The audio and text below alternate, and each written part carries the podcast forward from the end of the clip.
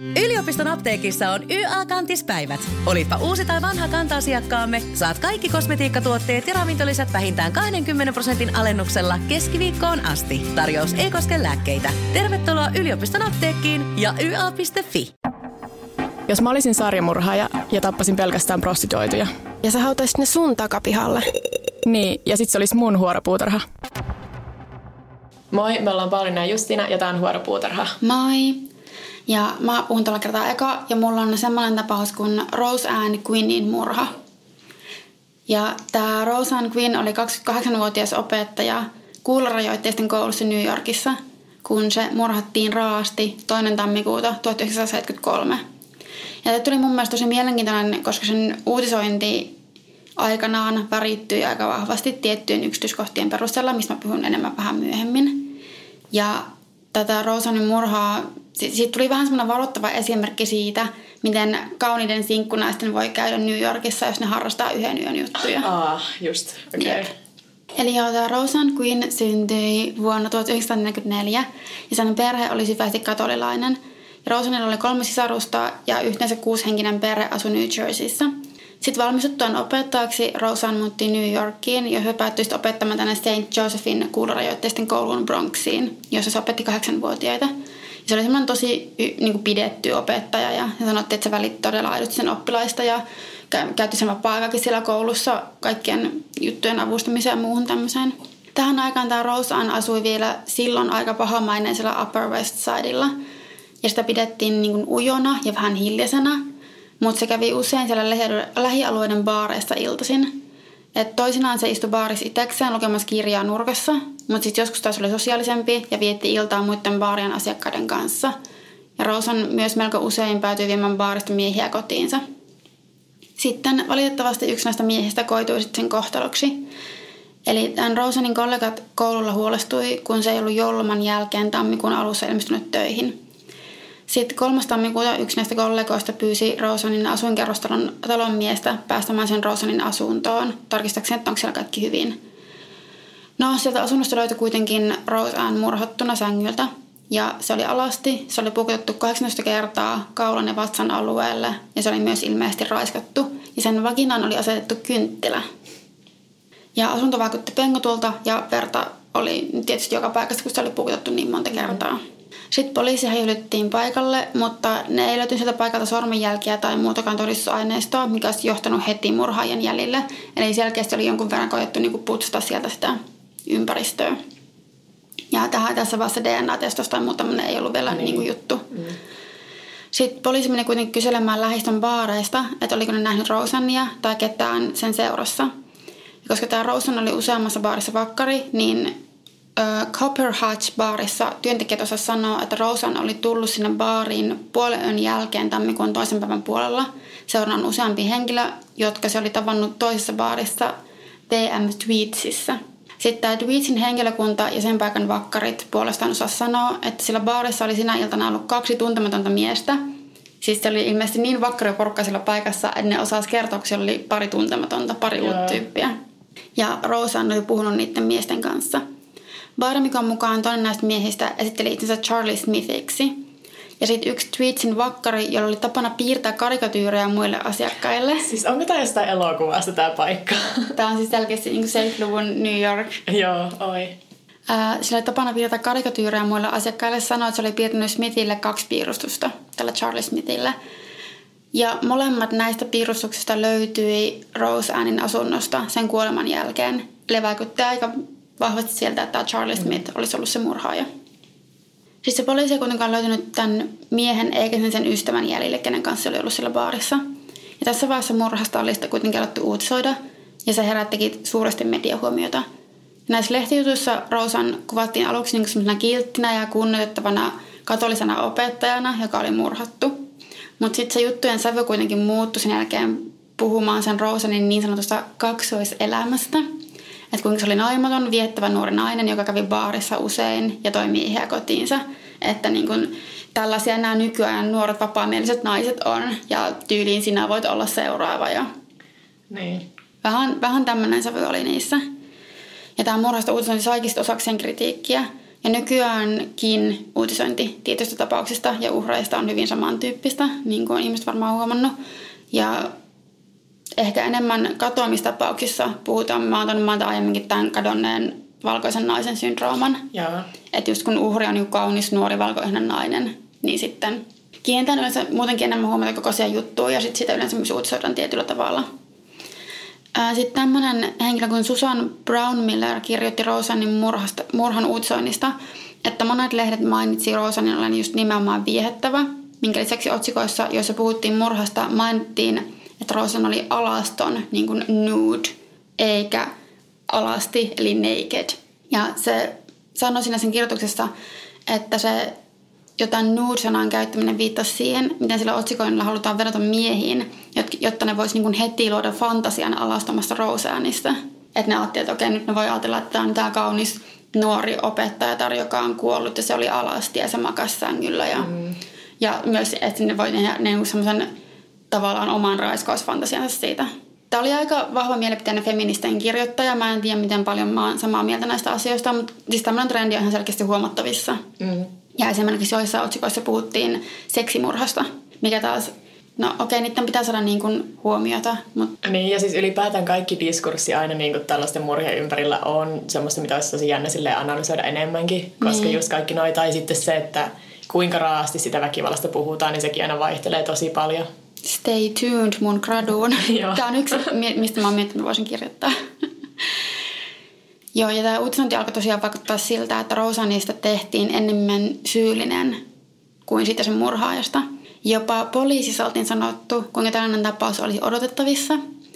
Ja jos Rosan ei olisi ollut niin itsenäinen, niistä ei oltaisi raiskattu ja tapettu. Just. Mikä taas menee jo ihan yli. Joo. Joo, ja koska poliisilla ei ollut mitään epäilystä tai mitään tietoa siitä, että kuka se epäilty tai syyllinen olisi, niin ne päätti sitten tavallaan viimeisenä vaihtoehtona julkaista havainnekuvan epäilyn seurassa olleesta miehestä 7. tammikuuta 73, eli muutama päivä sen murhan jälkeen. Ja tämä mies oli nimeltään Gary, Gary Guest. Mä en tiedä, mitä lausua. Tämä Guest tunnisti kuvasta lehdessä itsensä, ja se pelkästään pidettäisiin osallisena murhaan, koska se nimittäin tiesi, mitä sen ystävä oli tehnyt. Ja se ystävä, jonka nimi ei ollut oikeasti Charlie Smith, vaan se oli 23-vuotias John Wayne Wilson. Siis mä menisin sanoa, kun sanoit, että Charlie Smith, niin mä olin aah, kasku ei John Smith. tai niin se Smith kuulostaa aina keskityltä, keksityltä sukunimeltä, vaikka se on tyyli yksi suosituimpia sukunimi varmasti. Niin. Mutta se kuulostaa aina niin kuin, että se on pseudonyymi vaan. No on ainakin John Wayne, mikä on taas niin kuin muitakin John Wayne murhaajia niin. löytyy. Mutta joo, John Wayne Wilson. Ja se oli tunnustunut murhan tälle kestille. Joidenkin lähteiden mukaan Guest ja Wilson olisi ollut rakastavaisia, että Guest olisi ollut niin homoseksuaali ja sitten Wilson olisi ollut bi, mutta tätä, tämä uutisointi oli vähän, että yksi lähde sanoi yhtä ja toinen toista. Mutta se voisi kuitenkin olla osa syynä siihen, miksei Guest ollut kertonut näistä Wilsonin teoista poliisille, tai sitten vaan koska ne oli hyviä ystäviä. Joka tapauksessa Guest ei ollut mennyt poliisin puheelle ja sen sijaan se oli antanut Wilsonille rahaa, että se pääsisi lähtemään kaupungista. Ja muutaman mutkan kautta Wilson sitten suuntasi velinsä luokse Illinoisiin. Sitten lopulta ystäviensä, lakimiehensä ja terapeuttinsa painostuksen jälkeen Guest kertoi poliisille, että tiesi, tai mitä, tiesi, mitä Wilson on tehnyt ja sekä tiesi sen olinpaikan. Ja tällä Guestillä nautettiin koskemattomuus näitä tietoja vastaan. Sitten poliisi myös salakuunteli Guestin puhelua Wilsonille, jossa Guest sai sitten Wilsonin varmistamaan murhatyön. Ja sitten jo seuraavana päivänä, 10. tammikuuta, poliisi ilmestyi Wilsonin veljen oven taakse ja sitten Wilson huomasi, että tuli siihen ovelle ja katsoi vaan sohvalta, nousi ylös ja sanoi, että antaako mä laitan kengät jalkaa. Eli heti tiesi, mikä oli homman nimi. Joo, ja kävi ilmi, että Rosanin murhan aikaan Wilson oli ollut pakomatkalla maailmanlaisesta vankilasta ja sillä oli ollut aika pitkä rikosrekisteri. Ja kuulustelussa se sanoi, että se oli mennyt Rosan kanssa sen asunnolle, missä oli polttanut pilveä ja yrittänyt harrastaa seksiä, mutta Rosan sitten oli pilkannut Wilsonia, koska se ei ollut kyennyt siihen. Ja Wilson oli sitten omien sanojensa mukaan humalas, humalaspäissään puukottanut Roseanin. Niin monta kertaa kuitenkin mukaan tuommoinen spontaanismurhassa ja tuommoisessa ja niin, niin väkivaltainen. Niin. Mut... Ja kaikki se kynttilä ja muu, niin ei se voi olla ihan niin kuin, että hups. Niin. Ja no tässä on vähän semmoinen katkeran loppu, että tämä Wilson oli aika itsetuhoinen, kun se vangittiin. Ja vaikka se oli, niin sitä ei, se ei päässyt oikeudenkäyntiä odottaessaan tarkkailuun, vaan tavalliseen vankiselliin. Huhujen mukaan sillä ja jollain, vai, jollain ää, var, vartijalla siellä vankilassa oli jossain vaiheessa sanaharkkaa. Ja sen jälkeen Wilson uhkasi tappaa itsensä, johon tämä tarina kertoo, että se vartija olisi vaan tyylin nauranut ja sanonut, että anna mennä. Ja vienyt sille lisää lakanoita. Aika julmaa olisi. Joo. Ja sitten tota, 5. toukokuuta 73 Wilson hirttäytyi selliinsä näillä lakanoilla. Että tota, niin, niin, tämä oli vähän tämmöinen, tämä oli tämmöinen juttu. Joo. Mutta musta tässä kaikkein se mielenkiintoisin osio oli tosiaan se, että miten se Rosanin murha sai sitten huomiota aikanaan. Ja edelleenkin sitä puhutaan, sitä verrataan, niin kuin, että se oli ehkä ensimmäinen, saattoi olla tommonen, niin kun tuolla tavalla uutisoitiin mm. nuoren naisen murhasta. Ja tästä, et nimenomaan sillä tästä uhrista tehtiin semmoinen viettelijätär, joka oli sitten itse asiassa, että joo, se oli itse asiassa syyllinen tähän omaan kohtaloonsa. Niin, ja, se oli liian itsenäinen. Joo, ja se eli tämmöistä niin kuin high risk lifestyle, eli tämmöistä vaarallista elämää ja oli kaksoiselämää ja joo. näin teille muillekin käy. Jep. Joo, kyllä mä sitä että sun pitäisi kirjoittaa gradu tästä, että millaista kieltä käytetään uutisoinnissa. Joo, Jos sä et kirjoita, nähdä. niin mä voin varastaa se ja kirjoittaa. Joo, saa nähdä sen, mä ikinä gradua kirjoittaa. Joo, munkin gradu tulee varmaan taas olemaan jotain meikkimainoksia tai jotain muuta erittäin akateemista. no hei, mulla oli fanfictionia mun kandissa jotain. Mutta joo, toi oli tämmönen aika pikainen juttu. Joo, no mut mennäänkö mun tapaukseen? Joo. Mä haluaisin tässä jaksossa puhua J.C. Lee Dugardin kidnappauksesta – Mä en tiedä, tunnistatko tästä nimestä ja tätä? En ainakaan heti. Okei, okay, joo. Mutta siis tämä tapaus paljastui vuonna 2009 ja järkytti silloin Yhdysvaltoja ja no koko maailmaa varmasti. Mutta oikeasti kaikki oli alkanut jo paljon aiemmin, koska Jaycee on tosiaan nainen, joka kidnappattiin, kun se oli 11-vuotias ja jota pidettiin vankina yhteensä 18 vuotta. Jaycee syntyi toukokuussa 1980. Se ei koskaan tuntenut biologista isänsä, mutta kun Jaycee oli nuori, sen äiti meni uudelleen naimisiin ja Jay-Z, sen äiti, isäpuoli ja Jay-Zin siskopuoli, joka oli Jay-Z 10 vuotta nuorempi, muuttivat pienen kaupunkiin Lake Tahoelle, Kaliforniaan. Yksi syystä, miksi ne muutti tänne pienen kaupunkiin, oli se, että ne uskoisen olevan turvallisempi yhteisö kasvattaa lapset verrattuna niiden edelliseen kotipaikkaan Los Angelesissa. ei. Mikä on tosi ikävää, kun mietitään, että mitä tässä sitten käy. Mm. nimittäin heinäkuun 10. päivä vuonna 1991 Jaycee oli kävelemässä kohti koulubussin pysäkkiä, kun tuntematon auto hidasti sen kohdalla – JC luuli, että autossa istuva mies aikoi kysyä siltä ajo-ohjeita jonnekin, mutta mies ojentautuikin ulos autosta ja lamaannutti Jaycin sähkötainuttimella. JC yritti paeta tilanteesta, mutta lamautuneena onnistui vain ryömimään muutamia metrejä. Mies nousi autosta ja nosti Jaycin auton kyytiin. Jaycin isäpuoli oli pihatöissä niiden talon ulkopuolella ja näki tämän tilanteen. Siis nyt mä muistan keissin, mä oon katsonut tästä dokkarin. Joo. Se näki tämän tilanteen ja yritti seurata autoa pyörällä, mutta sitten kun se tajusi, että ei se onnistu pyörällä pysymään auton perässä, niin se meni lähimmän naapurin taloon ja soitti hätänumeroon. Myös muutama Jaysin koulukaveri, jotka oli odottamassa bussia, todisti tämän kidnappauksen, eli silminnäkijöitä oli paljon. Niin, ja meidän se oma isäpuoli on niin kuin nähnyt. Joo, ja sitten tässä on myös se ikävä yksityiskohta, että hän aina luuli, että se isäpuoli ei pitänyt Jayceestä. Siis silloin kun se oli kidnappattuna, niin se eli siinä uskossa, että no ehkä se mun isäpuoli ei edes halua mua takas. Mutta sitten kun katsoin niitä haastatteluja, niin kyllä se isäpuoli oikeasti niin rakasti Jayceitä tosi paljon. Mm. Auton takapenkille viltin alle pilotettu Jaycee muistaa menettäneensä tajuntansa joksikin aikaa tässä automatkan aikana, mutta kuulensa selkeästi kaksi ääntä, miehen ja naisen äänet.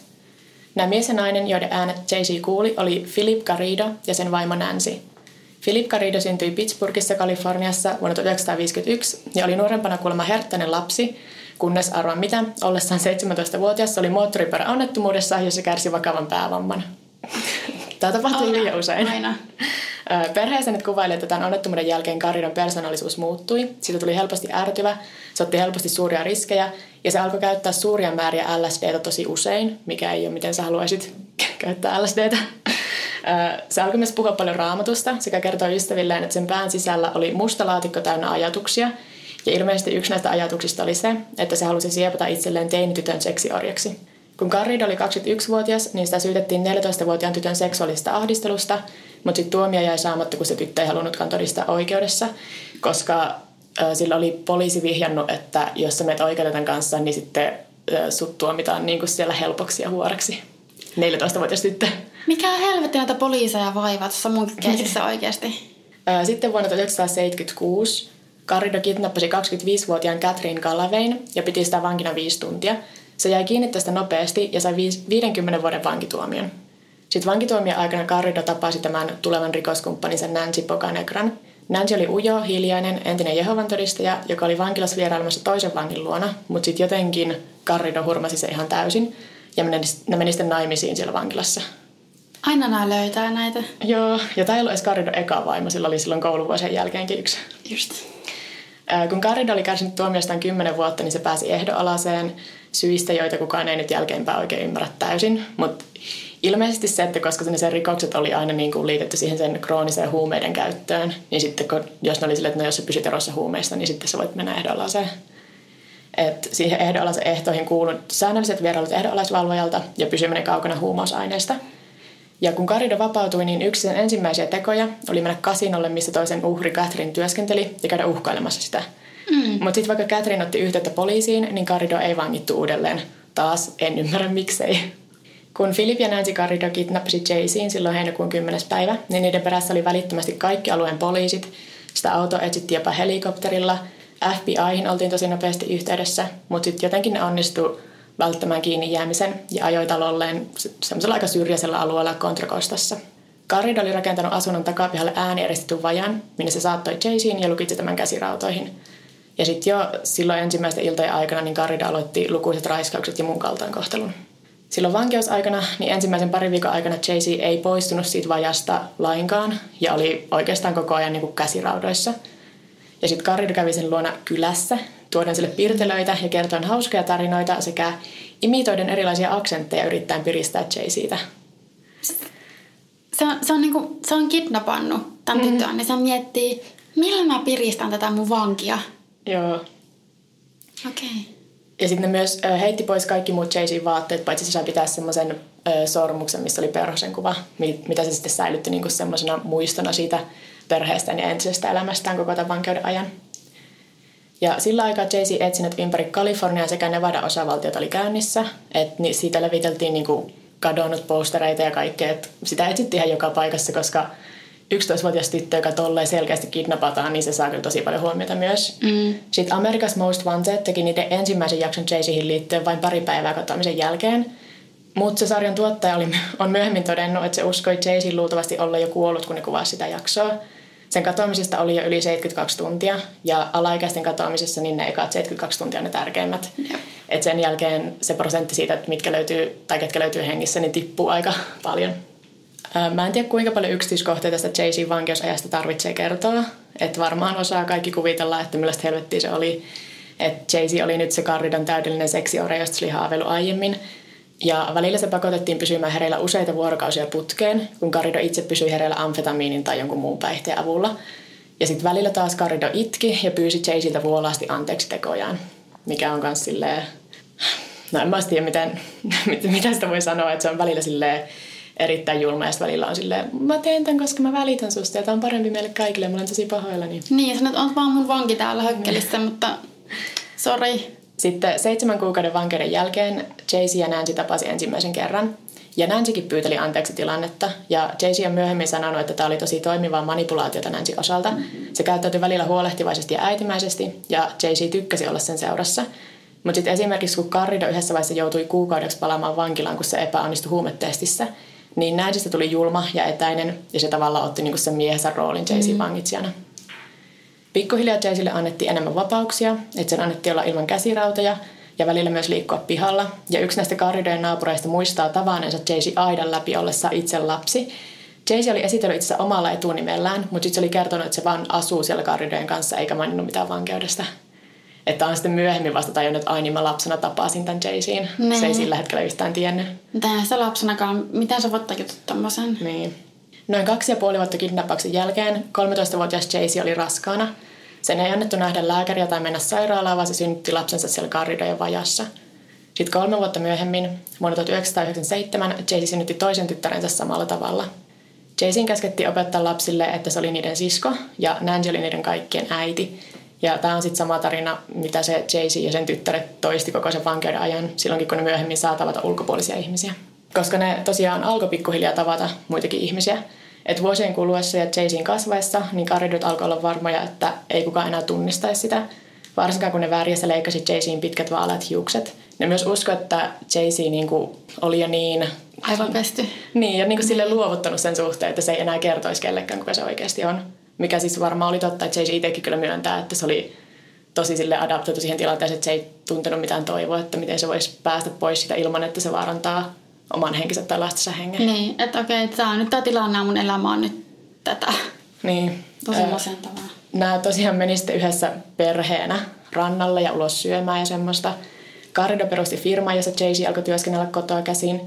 Että sillä oli mahdollisuus käyttää puhelinta ja sähköpostia. Mutta sitten tosiaan se vuosien vankeus oli niinku vakuuttanut sen siitä, että ei ollut mitään mahdollisuutta muuttaa tilannetta.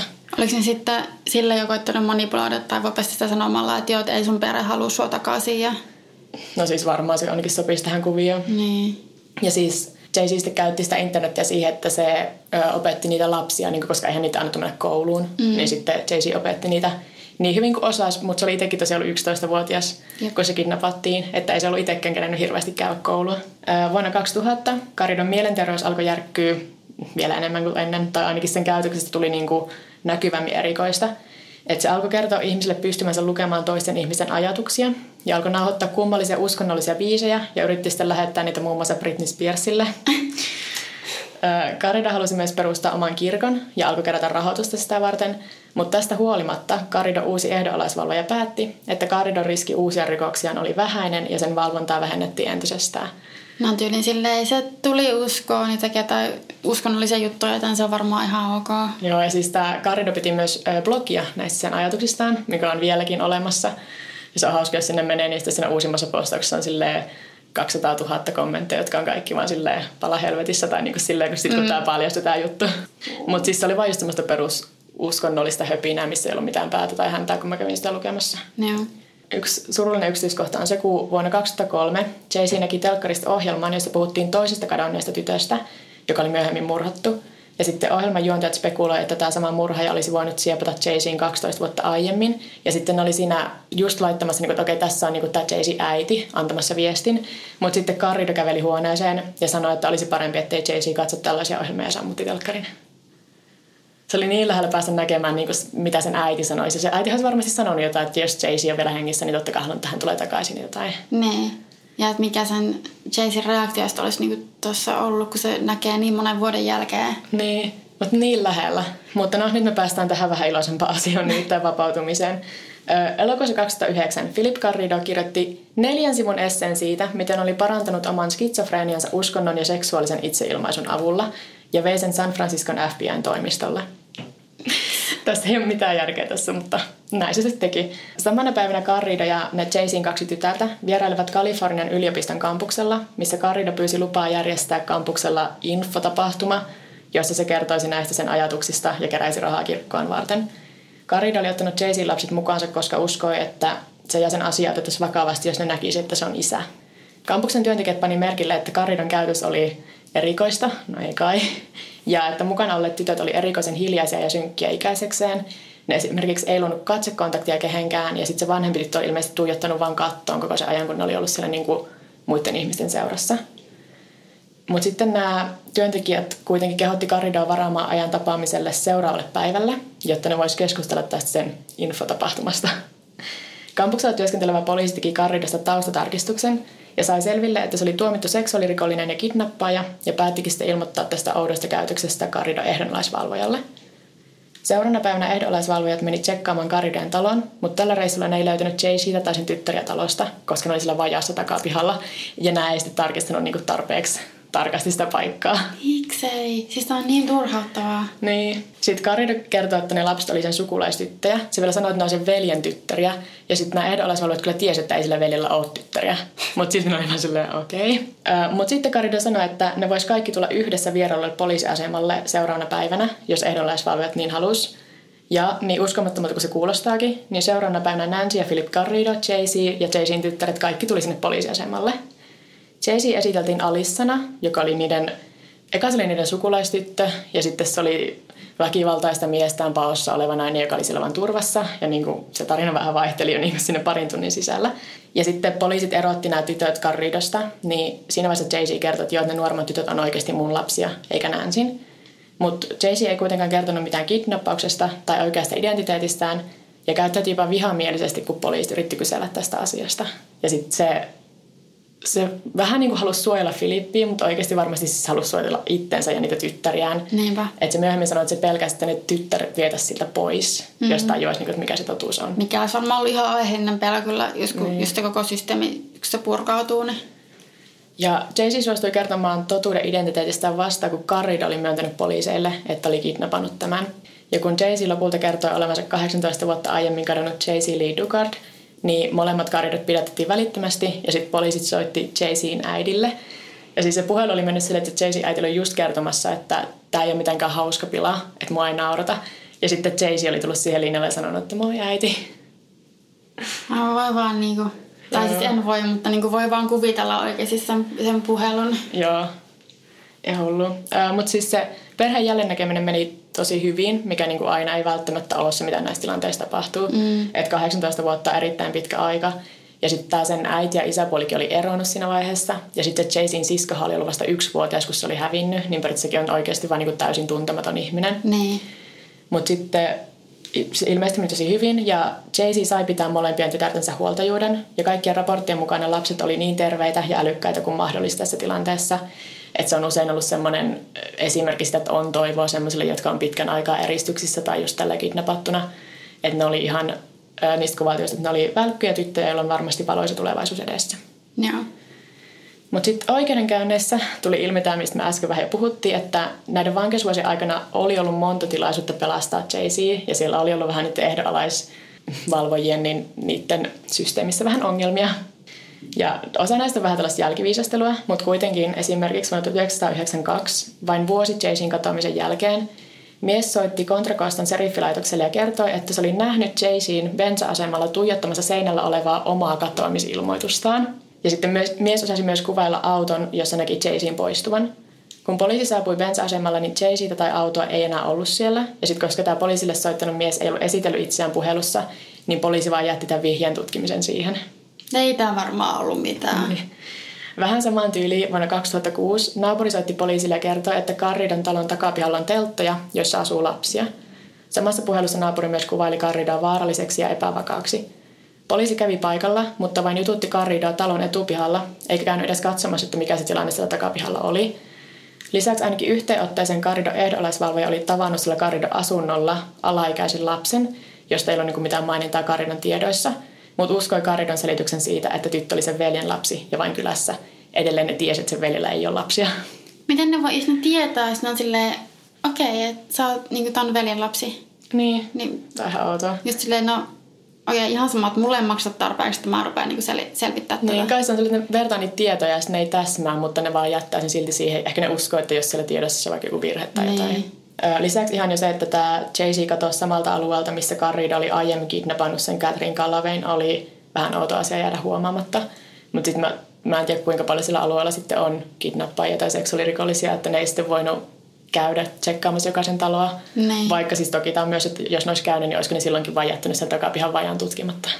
Jay-Z ja sen tyttäret ei osallistunut näihin oikeudenkäynteihin, mutta Jay-Zin äiti oli paikalla kuulemassa tuomion. Ja sitten vähän kummallisessa käänteessä myös, että Jay-Zin biologinen isä siinä vaiheessa ilmestyi sinne oikeudenkäyntiin ja sanoi, että haluaa olla Jay-Zin tukena.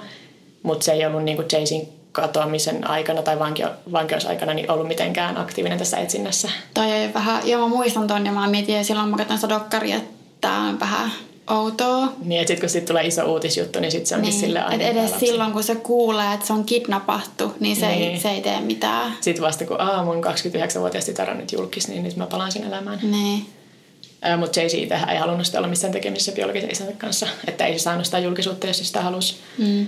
Ja lopulta Philip Garrido tuomittiin 439 vuodeksi vankeuteen kidnappauksesta ja raiskauksesta – ja Nancy Garrido tuomittiin puolestaan elinkautiseen vankeusrangaistukseen, mutta Nancy saattaa päästä ehdolla joskus. Tai sillä on niin kuin mahdollisuus hakea siihen.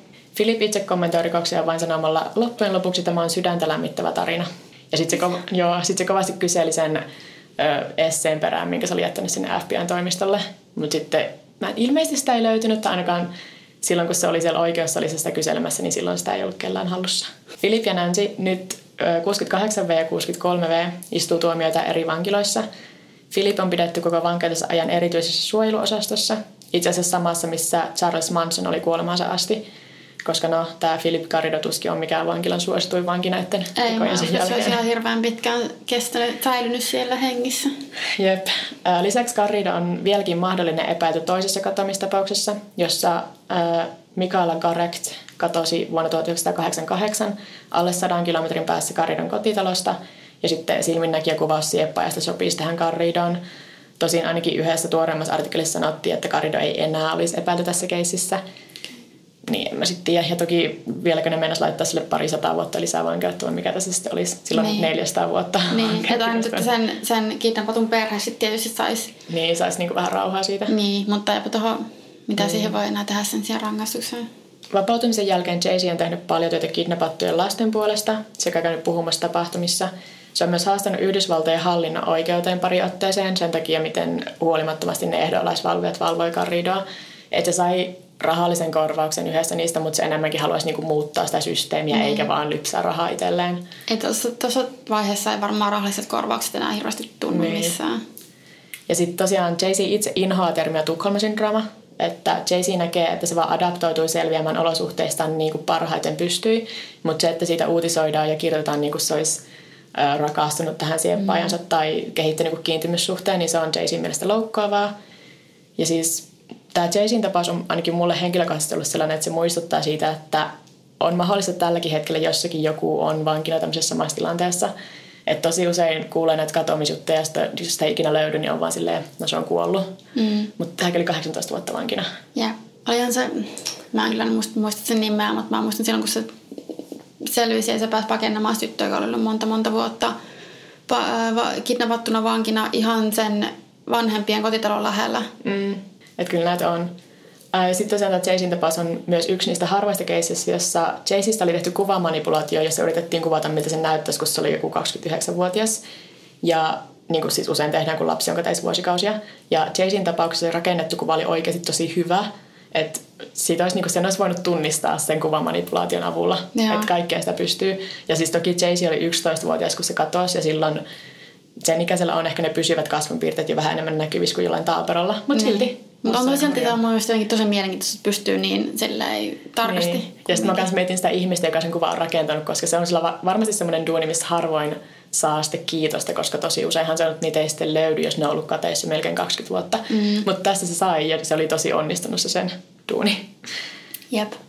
Jay-Z on kirjoittanut kokemuksistaan kirjan A Stolen Life, joka muuten löytyy BookBeatista, jota uudet asiakkaat saa meidän koodilla huoropuolella ilmaiseksi. Mä en ole vielä kuunnellut sitä loppuun, koska se on monta tuntia pitkä ja tosi rankkaa kuunneltavaa, niin kuin aloita saattaa. Että se on kirjoitettu just niin kuin Jay-Z muistaa kaiken. Ja usein sellaisen tyyliin, miten 11-vuotias kuvailisi paikkoja ja tapahtumia, koska se oli tosi pian tämän sen vapautumisen jälkeen. Mutta sitten Jay-Z on sanonut, että se haluukin kirjoittaa kaikesta tosi tarkasti, että se haluaa, että ihmiset niinku tietää, mitä sille tapahtui.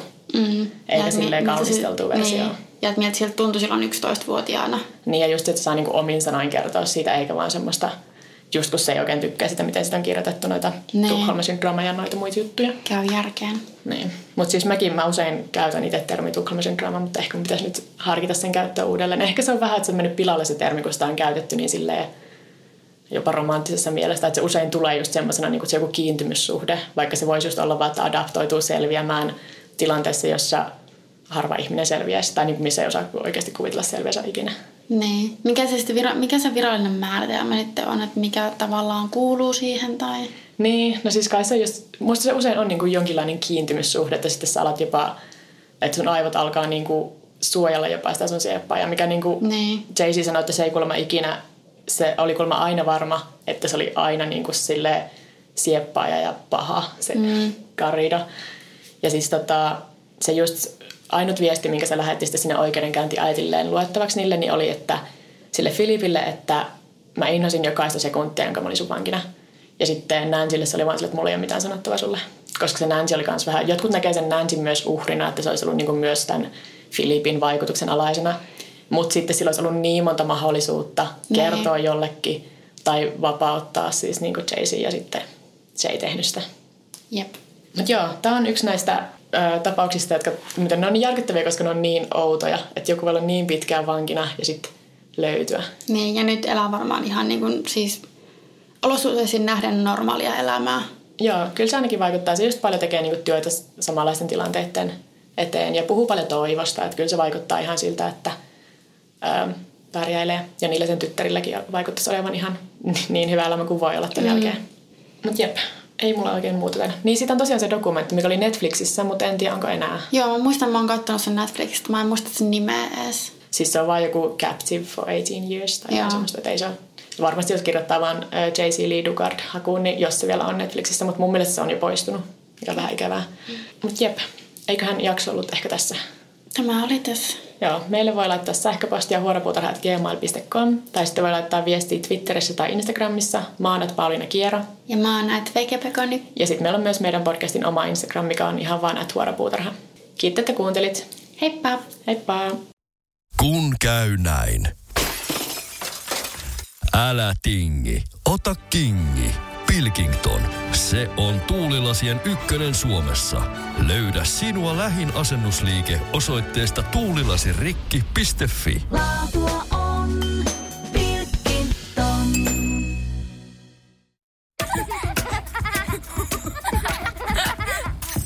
Äiti, monelta mummu tulee? Oi niin.